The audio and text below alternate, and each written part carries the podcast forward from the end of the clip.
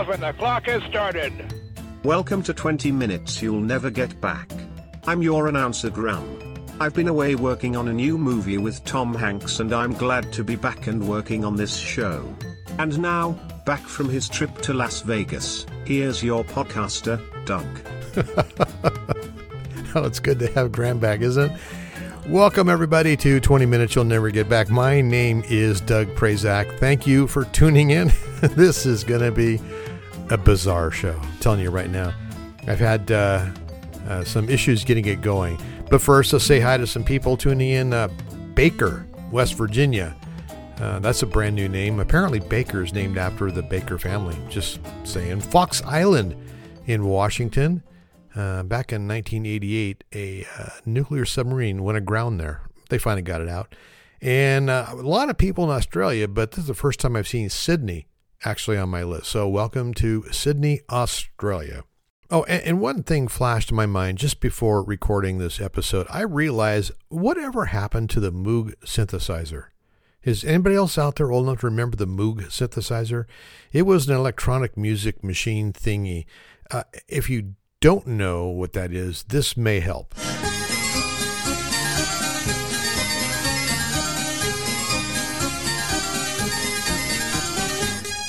If you've been to uh, any Disney park in the world, any of the 27 different parks, you've probably heard this. Uh, you probably know it as the Main Street Electrical Parade. Actually, it's called the Baroque Hoedown, but it was performed on a Moog synthesizer. And, you know, I think more groups should employ the Moog. I think it may just change the face of music. okay, getting on with the show. Yeah, I struggled this week. Can you tell? As uh, as Graham mentioned, I was in uh, Las Vegas this past weekend. Uh, we were there so my executive producer could run in the Las Vegas half marathon. I just watched. Let me tell you, three days in Vegas can take a toll. I got home on Monday. Tuesday, I was dead to the world. And I go, oh my God, I need, to, I need to get a show recorded. So I've been trying to think of a topic that I could use to waste your 20, waste your 20 minutes. I was, you know, I was coming up empty, kind of like my wallet after Vegas. I, but I decided I went to my collection of little notes. These are, you know, ideas for a show I write down, but they never amount to much, mostly because they're just not long enough to fill 20 minutes. I mean, I could change the podcast to eight minutes you'll never get back, but you know, then I would just be shortchanging you and me. So then I thought, well, wait a minute. I probably have enough of them to fill 20 minutes. so lucky you, huh? So those eight minutes have turned back into 20 minutes. And we'll just call this Doug's grab bag of stories because I can't think of anything else. Okay, our first story comes from a town in Boyd County, Nebraska called Monowi. M O N O W I. Don't pronounce the W. Come on, people. The town, if you want to call it that, because according to the U.S. Census, it's a village. Anyway, it sits on the Outlaw Trail Scenic Byway. Now, there's a tavern and a library and just one resident, making it the only incorporated government run town in the United States to have a population of one. That person, that single solitary soul, is 87 year old Elsie Eiler. Sadly, in 2004, Elsie's husband Rudy passed away, and that dropped Monowi's population by, by half. That's not funny, Doug. Oh, what's it like being uh, the only person in town? Well, Elsie says surprisingly, it's busy, actually. As the sole resident of a one human town, she wears a number of hats she dutifully signs whatever paperwork the state sends her to secure funding for things like water, for the electricity that keeps Monowi's three street lamps lit, and for road repairs. She files taxes and collects them herself. She's Monowi's mayor and perpetually runs unopposed in its election. She's its secretary and clerk, applying for liquor and tobacco licenses and then signing them herself. And she's the owner cook and bartender of the Monowi Tavern Restaurant and Bar. Now, the tavern is the only business in Monowi, and running it is Elsie's most important and long standing job. It's been hers since June of 1971 when she and Rudy bought it from an older couple who couldn't keep it up. Now, she works at the bar Tuesday through Sunday from 9 a.m. to whenever her last customer is gone. She only began taking Mondays off in 2011 after being diagnosed with colon cancer. Good God, Elsie. Even the tavern itself is a, a, reminder of the past. Above the bar, there's rows of ceramic Budweiser beer mugs, almost 40 of them, that Eiler purchased from the company every year since 1983. Now, the bathroom, it's an outhouse. One Google reviewer said, quote, good food, bathroom is weird, and then gave it three stars. The tavern's food and drink really haven't changed in decades, and neither have the prices. Eiler sticks to the basics. Hamburgers are 350 plus 25 cents if you want cheese, and hot dogs are just $1.25. I, there was a hamburger in Las Vegas that cost $22. I got to drive to Nebraska for my hamburger. There's also a sign out front of the tavern that reads "Coldest beer in in town." you gotta love Elsie's sense of humor. Elsie has lived alone for nearly two decades, and her time is spent among just those three buildings her home, the tavern, and Rudy's library. The library is a small, classic, rustic building with 5,000 books that Rudy had collected. And in case you're wondering, it operates on an honor system. so there you go Elsie and the talent of Mono-Eye. Uh, this next story comes to us from uh, England, across the pond. In uh, it's kind of old, but it's I just read it, so it's it's funny. In July of 1999, a Buckingham Palace footman was in the doghouse after officials discovered he was getting Queen Elizabeth's beloved corgis drunk. Matthew King was one of the Queen's two personal footmen. He has been demoted and slapped with a $3,500 pay cut after the pooch hooch parties came to light. A source told the Sun newspaper that he was famous for his party trick of pouring booze into the corgis' food and water. He thought it was really funny and used to call other servants over to see the dogs stagger about when they were a bit tipsy. what a jerk. Oh, God. King's responsibilities included walking the Queen's pampered pets, and unfortunately for him, he was accused of spiking their water with whiskey and gin from the royal liquor trolley. I need to get a liquor trolley. I'm not going to make a note of that. Suspicions were raised after one 14 year old corgi died, and a routine autopsy revealed traces of alcohol in the animal's blood. A palace insider said the dog certainly developed a liking for the booze, and they were very eager to, to lap it up. King apparently played bartender to the short legged dogs only when the queen was away. Next up, a duck, a frog, a beaver, and a turtle go on a cruise. a world's worst joke. But, all right, the cruise is actually a pretty broad term there. They were actually in a cargo container on a cargo ship. On January 10th, 1992, a storm at sea in the Pacific set in motion one of the largest and most unusual studies into global ocean currents. Our animal friends were on a freighter traveling from China to America. Now, unfortunately, the ship was caught up in a storm which caused the vessel to tip. Uh oh. The less than favorable maneuver saw several uh, big shipping containers unceremoniously dumped into the water, uh, one of which contained a consignment of 28,800 bath toys. Now, the toys were plastic wrapped and mounted on cardboard and each contained a yellow duck, a red beaver, a green frog, and a blue turtle made by the First Years Company. The happy little animals burst forth from their shipping container, uh, most likely due to the doors being opened in a collision with one of the other containers. Uh, it's suspected that the combination of soaking in salty water and being jostled about by the currents of waves set the quartets free from their packaging. Now, the toys were designed without any holes, so they successfully bobbed up to the surface. The toys were called friendly floaties and first began to wash up on the Alaskan coast towards the end of 1992, approximately 2,000 miles from their point of origin, you know, where they fell off the cargo ship. Since it's not really cool to dump stuff in the ocean for scientific purposes, the scientists took advantage and started following uh, the movement of the ducks and the turtles and the red beavers around the water to see how it affected the ocean currents. By 2007, the ducks and their friends were bleached white by their journey, but some still had the first year's branding that identified them. A small number began washing up on the southwestern shores of the UK. Now, it's possible there's still friendly floaties at sea to this very day, whether caught up in one of the ocean's great garbage patches or having washed up on the shores where there's no people or they have no idea what rubber duck is. All right, I think it's time for a break. And when we come back, I'm going to have some more stories for you. Well, at least nine and a half minutes worth because, you know, I have to fill till 20. so don't go away. I'll be right back. Every one of you undoubtedly has a headache or pain remedy that you swear by. You probably all have one right now listening to the show. But haven't you noticed that on some occasions it fails you? That there are times it does not seem to work? On these occasions, let me suggest that you try Anacin, for here is a remedy that I'm sure won't fail you. Anacin contains not one pain-soothing agent alone, but four, one of which is in all probability the remedy you now customarily take to relieve pain. You can get Anacin at your druggist for a few cents. Your money back if you're not pleased. I'll spell the name. A-N-A-C-I-N.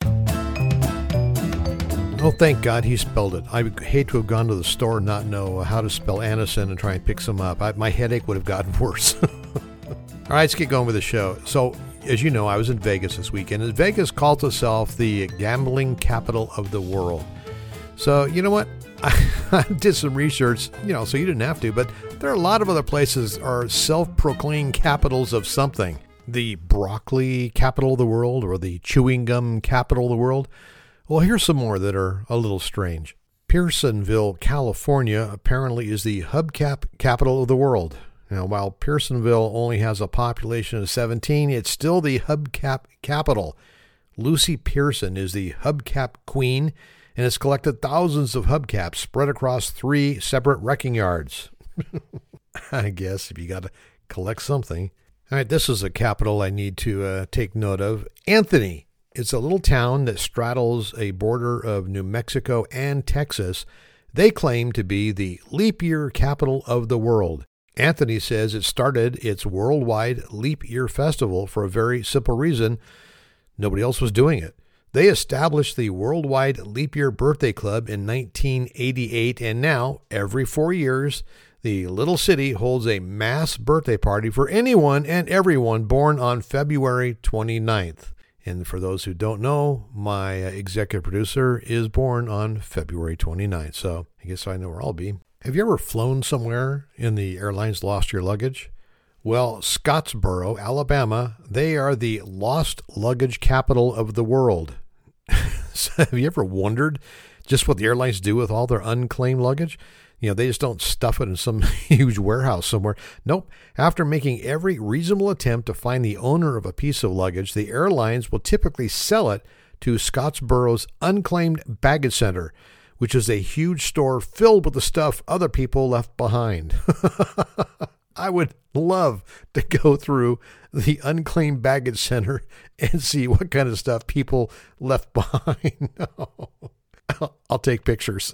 Okay, La Crosse, Kansas. They are the barbed wire capital of the world. They claim over 2,000 varieties of vintage barbed wire, and they have dioramas, educational films, and antique fencing equipment. the Antique Barbed Wire Society, the group that's associated with the museum, they even have its own magazine if you want to keep up with the latest barbed wire trend, trends. you know, I laugh. I'm, I'm sure it's serious stuff if you need barbed wire, but for somebody who lives out here in Los Angeles, it's, it's kind of humorous. Bardstown, Kentucky. They are the bourbon capital of the world. Now we're talking. Bardstown, Kentucky is where an incredible 97%, yeah, you heard me, 97% of all bourbon is made there. Their Bourbon Festival is held annually and is six whole days of celebrating the drink and the culture surrounding it.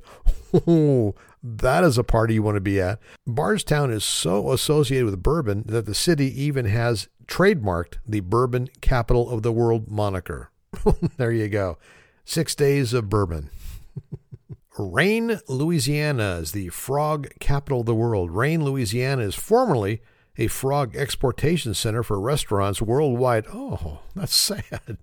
And the town remembers its history with frog murals, statues, and even a yearly frog festival, which includes rides and events like the Frog Derby, where frogs are dressed in elaborate costumes and race against one another.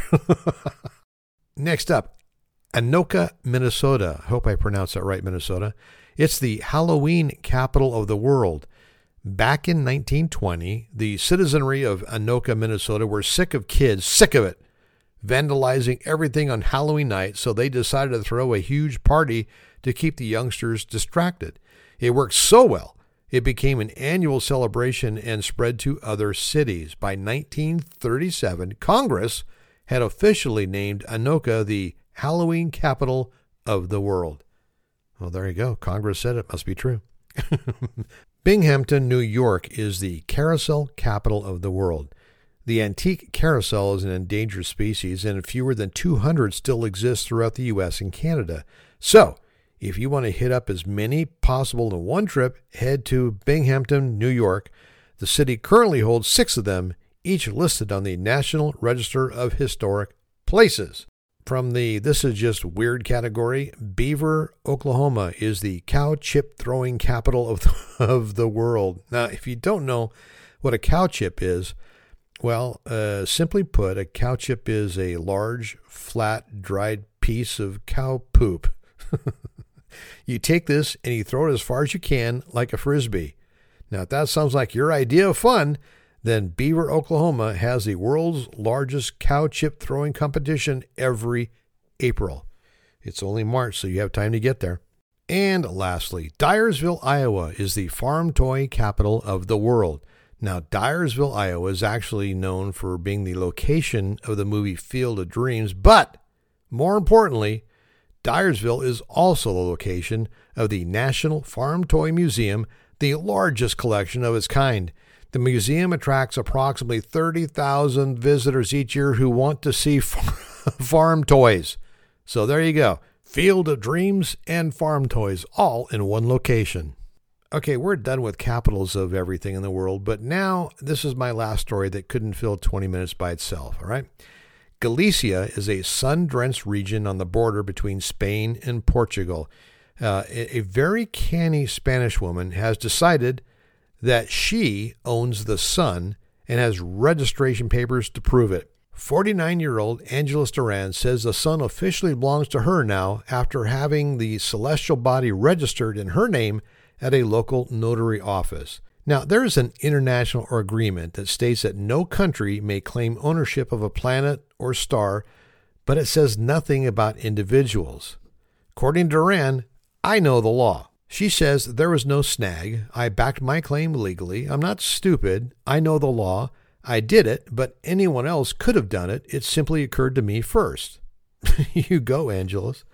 The document issued by the notary public declares Ms. Duran to be the quote owner of the sun, a star of the spectral type G2, located in the center of the solar system, located at an average distance from Earth of about 149 million kilometers. Duran says she now wants to slap a fee on everyone who uses the sun, and she wants to give half the proceeds to the Spanish government and 40% to the nation's pension fund, research, and ending world hunger, and she's going to keep 10% for herself. Yeah, she has not yet figured out a way of enforcing her sun charge, so uh, good for her, and that got me to thinking.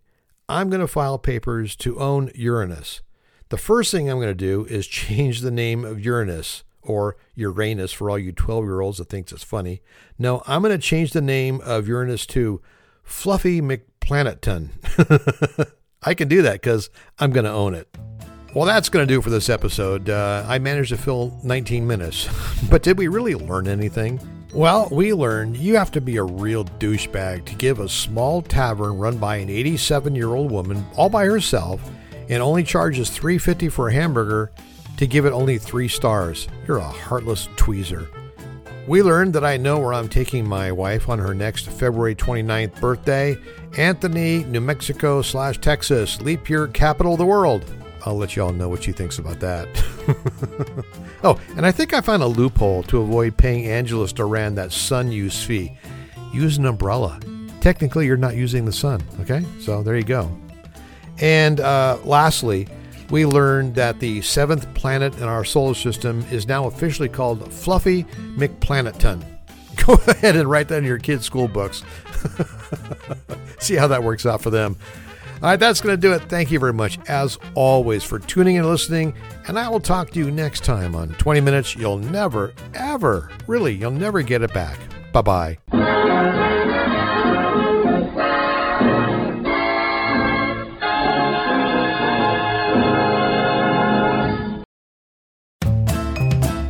Hi, it's me again, Doug. I want to take up a couple more seconds of your time just to remind you if you want to stay informed of when uh, the next podcast is posted, all you need to do is sign up at uh, on that Instagram machine. It's at uh, 20MYNGB, 20 MYNGB, and that means 20 minutes you'll never get back. Uh, if you sign up there, you'll uh, always see when the next podcast is uploaded. And if you want to leave some comments, by all means, please do go to the uh, website at 20minutespodcast.com. So it's 20minutespodcast.com. And uh, you can uh, leave your comments there. It also tells you how you can be an announcer for the show. So take, take a look at those two things if you'd like and stay informed. And all, as always, thank you very much for listening to uh, 20 Minutes You'll Never Get Back. Bye bye.